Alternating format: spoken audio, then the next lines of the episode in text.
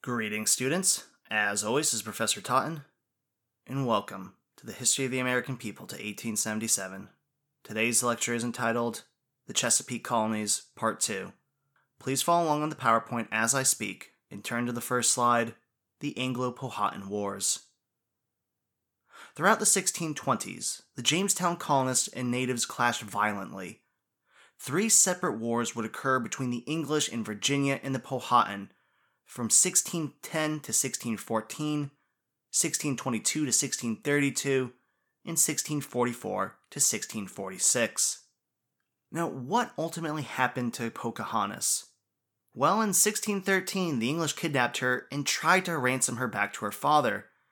Powhatan provided some ransom, but not all, and so the English just kept her. When the English later pressed him on the matter, the king refused to give more, so Pocahontas decided to stay with the English. In 1614, she married John Rolfe, converted to Christianity, and took the name Rebecca, and she gave birth to a son. This briefly brought peace from 1614 to 1622. In 1616, the Rolfe family went to England on a trip sponsored by the Virginia Company. In 1617, the Rolfes were planning to return to Virginia when Pocahontas grew ill and died of tuberculosis. The truce lasted until 1622, when the Powhatan chief Opechancanough grew tired of insults, atrocities, and sensed an opportunity, so he decided to act. On Friday, March 22, 1622, the Great Indian Massacre occurred. With precision planning, the Powhatan Indians pounced on the English villages and settlements, though Jamestown luckily raised the alarm just in time. In a few days, nearly one third of all Virginia's colonists were killed, but a critical error was made. The natives had launched an impressive first strike, but as we discussed in a previous lecture, native warfare was different from European styles, and the complete destruction of an enemy was not something that was planned. The English thus got the breathing room they needed. In 1623, the Powhatans were starving, and some wanted to make peace with the English. So they invited them to a negotiation, and 250 Indians attended. At the negotiations, the English gave them poisoned alcohol for a toast, and when the Indians drank it, they choked and were then slain with swords by the vengeful English. For the next 10 years, every spring, the English force marshaled out of their fortified settlements to decimating the surrounding native tribes with no interest of peace. Finally, in 1632, peace was finally made, with massive territorial concessions and a defensive network of forts and palisades being built. A decade passed in relative peace, until Chief Opechancanough attempted one last great sweep in 1644. This time, 500 Virginia colonists were killed, but these deaths represented only one tenth of the colony's population. The English now suffered several peremptory strikes, reaped horrid destruction in all directions against any native, regardless of whose side they were on. The result was conclusive. In 1646, the English captured the Powhatan chief, who was nearly 100 years old, blind, and crippled. The governor of Jamestown wanted to take him for a trophy, but an angry soldier shot him dead. The war was devastating for the natives. Their population declined from 24,000 people to just 2,000 in 1669.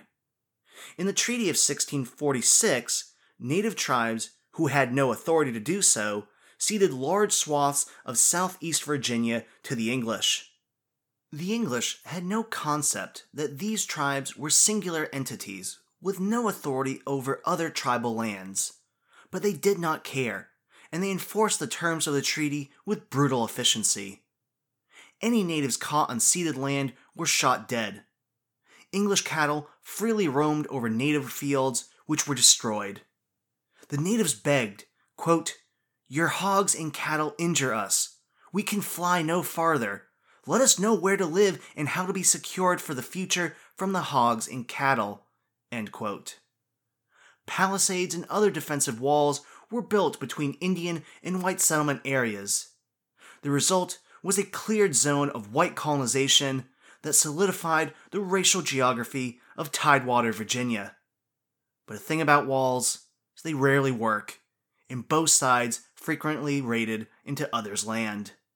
One last point to make about war and society.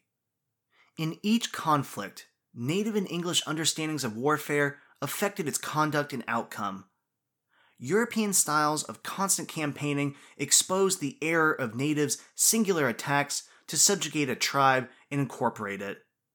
The English lessons of the Irish conquest were brought to bear, as atrocities and enslavement reaped large rewards and did much to lay low the Indian peoples. All of these conquered lands were gobbled up by settlers for their tobacco fields. The defeated tribes fused into new confederations and moved further west, creating frontier pressures on other tribes while also providing additional manpower for the new confederations.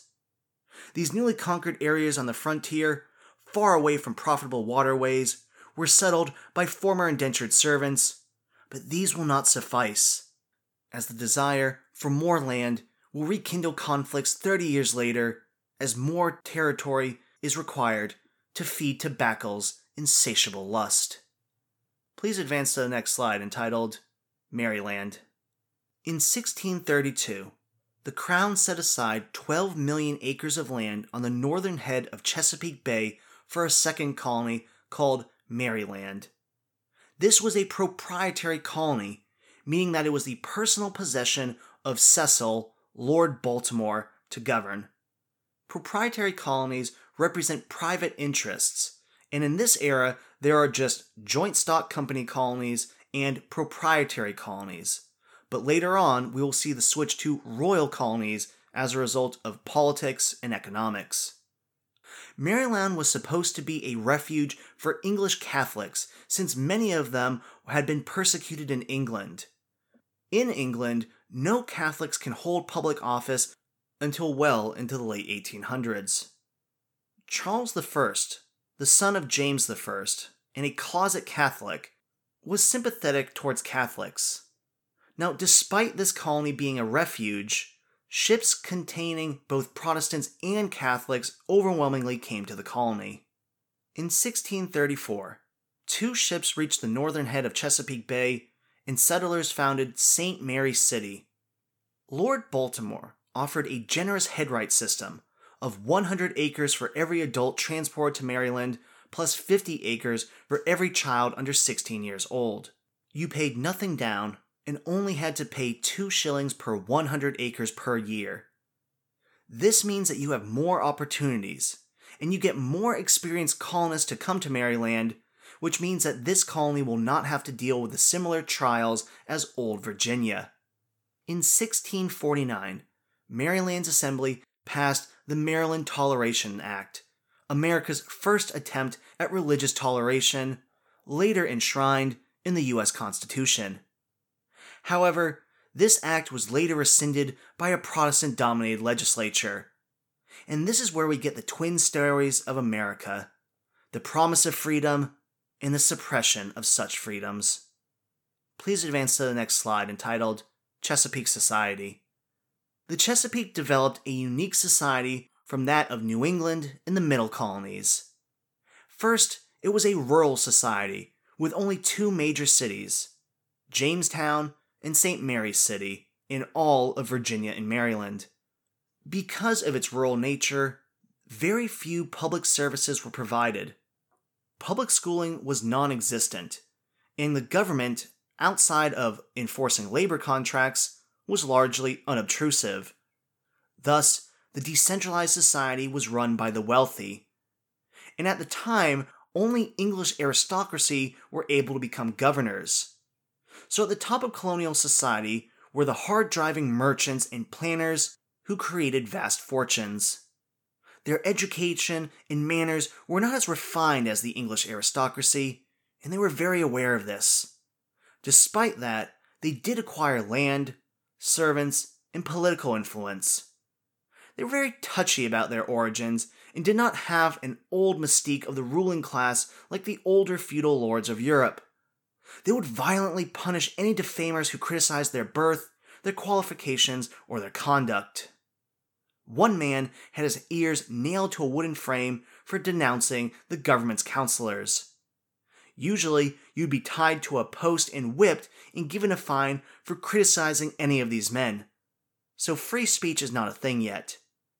It was also a rigid patriarchal system that modeled its political culture on domestic family life. In a decentralized system, the family household was the most important and personal.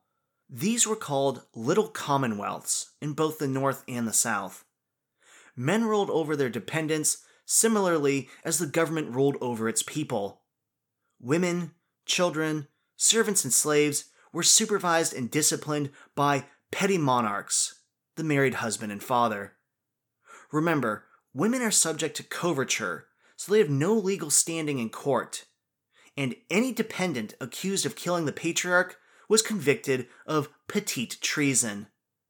Men could even be admonished in court for not properly controlling their dependents. Now, again, the Chesapeake had a skewed sexual ratio. Men made up 74% of the population, women 16%, and children 10%. So there are a lot of single men out there, and when there are lots of single men who do not have good job or marriage prospects and are armed, things go south really quickly, as we will see throughout history. Now, while this is tough on men, what do you think it meant for women? Well, that's right. It gives them lots of opportunities. You can get out of indentured servitude and you can marry up into another class. So there will be lots of plantation wives who will conveniently forget about their old, lower class social status as they play up the wealthy debutante. The Chesapeake developed a unique political culture based on its demographics and economy that will distinguish itself from New England and the middle colonies. Like the other colonies, only land owning men could vote, serve on juries, or hold political office.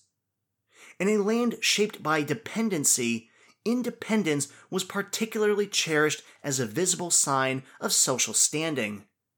It was also very vulnerable, which led to much anxiety on the part of these planters. Now, as I said before, the Chesapeake is a rural society, which means it is decentralized and decentralization of power means the rise of local government. Since the crown is so far away, the wealthiest colonists are the leaders, and they will always oppose taxation, and on numerous occasions, governors who defy them are shipped back to England. The assembly of the rich is called the House of Burgesses, theoretically a representative institution.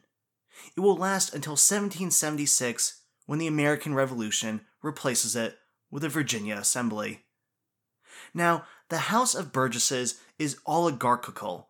It is not democratic, since it is dominated by property owning elite. Poll taxes made sure that commoners were not allowed to vote. Despite this limited suffrage, it is still the most representative institution in the New World. At the local levels, the most personal interaction that Chesapeake people had with government was the county court and parish vestry.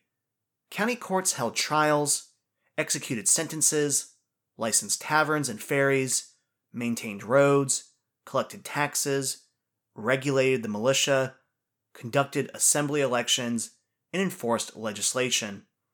Governors appointed judges, sheriffs, and county clerks, all of whom came from the local elite. The parish vestry were boards of leading planters responsible for building and maintaining churches, hiring parsons, and providing poor relief, all funded by taxes levied on the inhabitants. But the Chesapeake, in the South, was not the Bible Belt that it is today. In 1668, Virginia had only 62 churches. So, by comparison, in Massachusetts, there's about one minister for every 415 people, in Virginia, it's one minister for every 3,239 people. Now, we talked about how Jamestown only survived through the importation of labor while suffering a 25% death rate. From 1607 to 1620, the majority of migrants were forcibly transported, usually unwanted orphans or criminals punished for vagrancy and petty theft. After 1620, they were mostly volunteers, though poverty constrained their available choices. So taking a gamble on Virginia was better than starving in a gutter in London. Immigration will peak from 1630 to 1660, but again, the majority of people are, who are coming over are servants. 90,000 of the 120,000 people who came to the Chesapeake in the 1600s were poor servants. Immigration doubled from 8,000 per decade to 18,000 per decade. On better lands and with more experience, the settler population expanded, going from 13,000 people in 1650 to 41,000 by 1670. As I said, indentured servants were barely given enough food, clothing, and shelter to survive. Yet as the decades progressed, more and more indentured servants managed to survive. Those who survived wanted to collect their freedom dues. Freedom dues are food, tools, clothing, and land due to a servant upon the completion of his indenture. But these became increasingly difficult to get. As more people survived and more people immigrated, land became more scarce, so planters needed to find a way to resist sharing their wealth. Chesapeake's political culture meant that the oligarchy had the run of the courts, and this creates judicial collusion, where courts typically side with landowners over indentured servants, even in the most obvious cases of abuse of indentured contracts. The courts also dished out brutal punishments. Landowners kept laborers in line with these brutal punishments of beatings, whippings, and withholding food and clothing. Even in the case of working someone to death, the courts usually sided with the landowner. In addition, the courts would often extend indentures.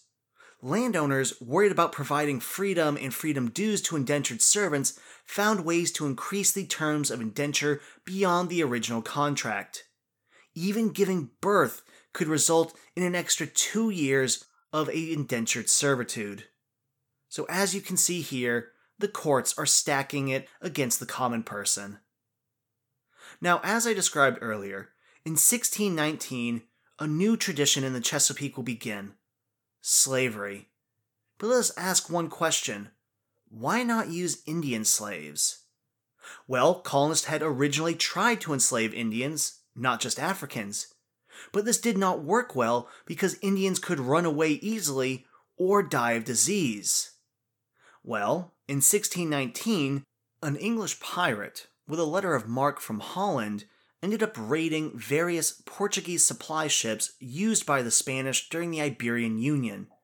The English captain managed to take 19 Portuguese speaking slaves from the Luanda region, and he then brought those men to Virginia to sell. At this time, slavery is not yet codified in law by race, so we do not know exactly what happens to these 19 slaves. But what we do know is that over time, Virginia and various other colonies begin codifying slavery in their legal codes. The first such slave codes originate in Massachusetts in 1641 and then later Virginia in 1661. In this era, most slaves likely worked on tobacco plantations, but one or two may have eventually been granted their freedom under terms of indenture. So early on, not all African Americans were slaves. And a good example of this is Anthony Johnson, who lived on Virginia's eastern shore. Johnson was a black man who had a 250 acre tobacco plantation and owned at least one slave himself. He apparently told one of his white neighbors, quote, I know mine own ground, and I will work when I please and play when I please. End quote. When his white neighbors attempted to lure away Johnson's slave, he took them to court and won. And this shows that race is not yet as firm as it will later become. So then we have to ask ourselves why the switch to slavery? Well, slavery is slow at first because landowners did not want expensive slaves to die like most indentured servants. So, slavery did not become the majority American labor system until the end of the 17th century. By the late 17th century, fewer white Englishmen were immigrating to the Chesapeake, and economic conditions in England had improved, so poor whites had less of an incentive to leave. But Chesapeake landowners needed laborers, so they increasingly turned to slaves. Lastly, a major social upheaval would provide the impetus to switch to a new labor system. Please advance to the next slide entitled Prologue to Rebellion. Due to demand for tobacco and its intense cultivation on newly stolen native land, there was a great deal of prosperity in the 1650s and 60s. Survival rates improved, and those lucky enough to get out of their indentured servitude contracts were given their freedom dues and attempted to cultivate tobacco. Due to international demand, tobacco prices rose and made the rich even richer. Some former indentured servants were able to ride this wave of high prices and manage to begin farm building. The cost of getting into tobacco cultivation is relatively cheap, with tools, seed, food, and clothing for the next year, along with a small plot of land, and you're good to go. Most houses on these farms are exceedingly simple, even among the wealthy. There's very little furniture, and if there is any, it is made of cheap wood, and most of these homes rot out after about 20 years. Regardless, we do see some social mobility despite the elites rigging the system. But things begin to unravel in the 1670s. By the late 17th century, large numbers of frustrated freedmen, former indentured servants, existed, and Virginia was experiencing serious class divisions. You had the elite landowners, tobacco farmers who had indentured servants. They tended to live in Virginia's Tidewater region, and they controlled the colonial government, which taxed the commoners heavily. Next, you had free poor whites, former indentured servants who had acquired their freedom, sought land on the frontier, and most of them lived in western Virginia, and they greatly resented the planter aristocrats from the east. Many were too poor to own land and could not find wives, as men still greatly outnumbered women. They allowed their hogs to roam freely, which upset the natives, who attacked the colonists as a result. In addition, these poor whites were forced to pay one tenth of their annual tobacco crop in taxes, so as you can see, it's a very heavy handed system. Now, there were also white and black indentured servants, and at the bottom of Chesapeake society were the slaves. But an interesting thing occurs whites and blacks work side by side, so they aren't that scared of one another yet. They can still work together against the elites if they unite. Well, when tobacco prices crash, this will wreak havoc on the economy because there's no economic diversity. It hurts the economy because Chesapeake is a single crop system. There is also a great deal of land scarcity freedmen were not allowed access to land in the East, so they had to squat on frontier lands, which again brought about native conflict. As a result of all these factors, social mobility stagnates. In fact, one Crown investigation found land hoarding was a huge source of discontent among the lower classes, which is the exact thing that these people had fled from England over. Lastly, Indians resist white expansion in Western Virginia, and freedmen grow angry that the government of Virginia did not do enough to protect these white settlers from Indian attacks. Making this all worse is a very, very obtuse royal official called William Berkeley. Berkeley is the royal governor of Virginia who had been in office for 30 years. He was a man of an aristocratic background and hated commoners he instituted high taxes, again paying one tenth of your crop a year in taxes. He made over a thousand pounds a year, while the average small farmer made three pounds a year in profit. He created a tax system that taxed the poor more than the rich. One commoner complained, quote, A poor man who has only his labor to maintain himself and his family pays as much as a man who has 20,000 acres. End quote. Also, Berkeley had a great deal of corrupt local governance. He put his favorites in place, he packed the courts against the commoners, and he did not allow elections for 15 years. In addition, he had no desire to foster local politics, religion, or education. He said, quote, I thank God there are no free schools nor printing in Virginia, and I hope we shall not have these for a hundred years. For learning has brought disobedience and heresy into the world, and printing has divulged them, and libels against the best government. God keep us from both. Well, in order to avoid these outlandish rents, many commoners moved to the frontier while they came into conflict with natives. In 1675, white settlers started a war with the Susquehannock tribe and murdered several chiefs who came to negotiate peace. They petitioned Berkeley to help them out, but he refused. Now, Berkeley refuses not out of the goodness of his heart or because he wants to help Indians, but because he and his wealthy friends have a monopoly on the deerskin trade and he doesn't want to affect his profits. Also, Berkeley wants to keep commoners in the East, where they would have to pay rents and continue working on elite fields. So, Berkeley proposes building a series of fortifications and walls, but the colonists hate this. Fortifications are ineffective, and they would not only have to pay for it, but build it themselves. The point is that this is an example of the elite attempting to keep the poor poor and the rich rich. Please advance to the next slide entitled Bacon's Rebellion. Bacon's Rebellion in 1676 is an event usually associated with the growth of slavery in the Chesapeake. Nathaniel Bacon was a gentry rebel, a 29 year old aristocrat in Western Virginia, a member of the House of Burgesses, and a relative of Berkeley by marriage, as well as a member of the Governor's Council. Angry commoners eventually rallied around this man, but Bacon didn't love commoners. He just resented Berkeley and his cronies and wanted more power for himself. So this isn't a revolution, but rather a split in the ruling cabal. Bacon undertook several measures. He began mobilizing a militia to protect whites from Indians, and he began indiscriminately killing natives regardless of their tribe. Because, as one American once said, the only good Indian is a dead Indian. Well, these attacks escalate, and Bacon ignores Berkeley's orders to cease and desist. In 1676, Berkeley proclaimed Bacon guilty of treason.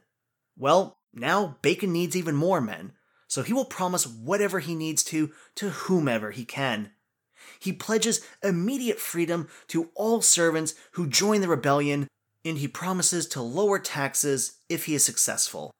Thus, he is stoking class resentment against a corrupt oligarchy.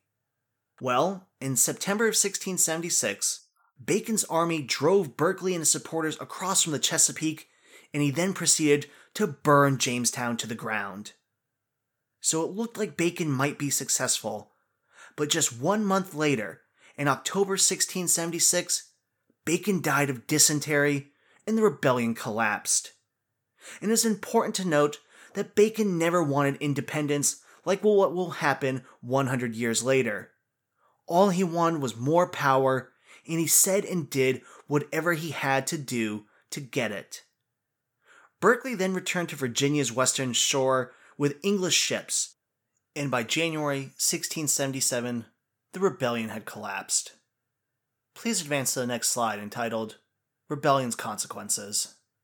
As a result of the rebellion, 23 rebel leaders were immediately hung, and rebel lands and property was seized. So, apparently, Berkeley has learned nothing from giving a hard hand towards the commoners.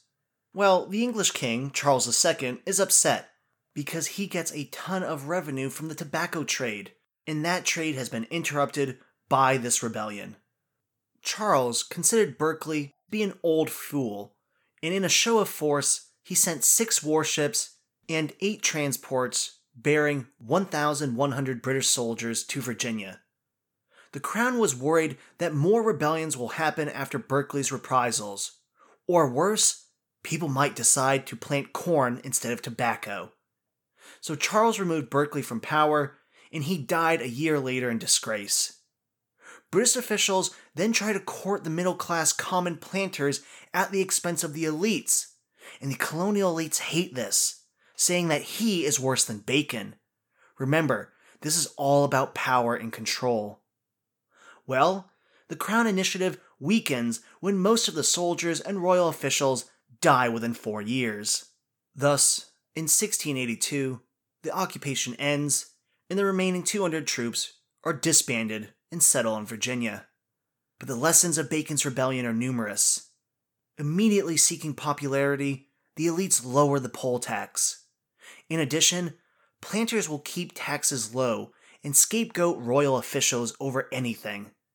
This is the birth of anti British imperial authority, and the elites portray the royals as parasites rather than themselves.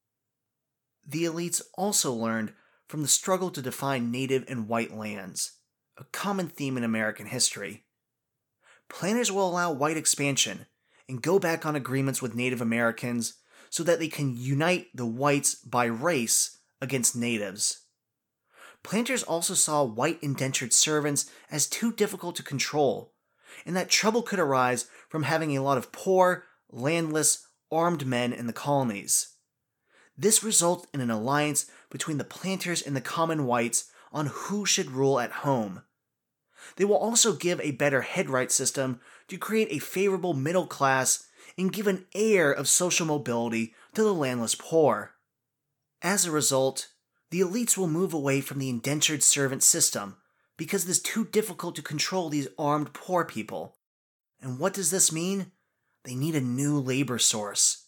And as a result, slavery explodes in the Chesapeake, and the increased importation of black slaves occurs while reducing the number of indentured servants.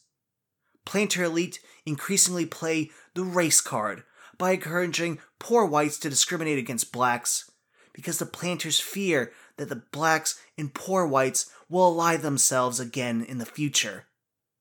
As a result of this, the number of Chesapeake slaves increases dramatically in the years after the rebellion. In 1650, there were only 300 slaves. By 1700, there were 13,000. And by 1750, there were 150,000 enslaved African Americans in Virginia alone. Thus, the planters enjoyed a new air of authority they wanted to display. They wore expensive clothes, they built big plantation homes, and they had large public processions. They would come into church late and leave early, all while the commoners watched them in awe, hoping to be them. While they work on this racial alliance, they can still be expected to be given deference, a sense of superiority, but they are still supposed to talk and treat commoners affably. You also are supposed to cultivate a sense of generosity as an elite man, especially at election time, where food and drink and fun are liberally distributed. And a good example of this is Washington's election in 1758, where he gave 160 gallons of wine to the locals to secure his position on the legislature. Thus, the elite secure their positions of power by dividing the poor based on race, while throwing them some scraps in order to maintain their status in society. And that is a common theme of human history divide and conquer. That is all I have for you for today. I hope you are all staying safe and making smart decisions. Thank you very much and have a wonderful day. I'll see you next time.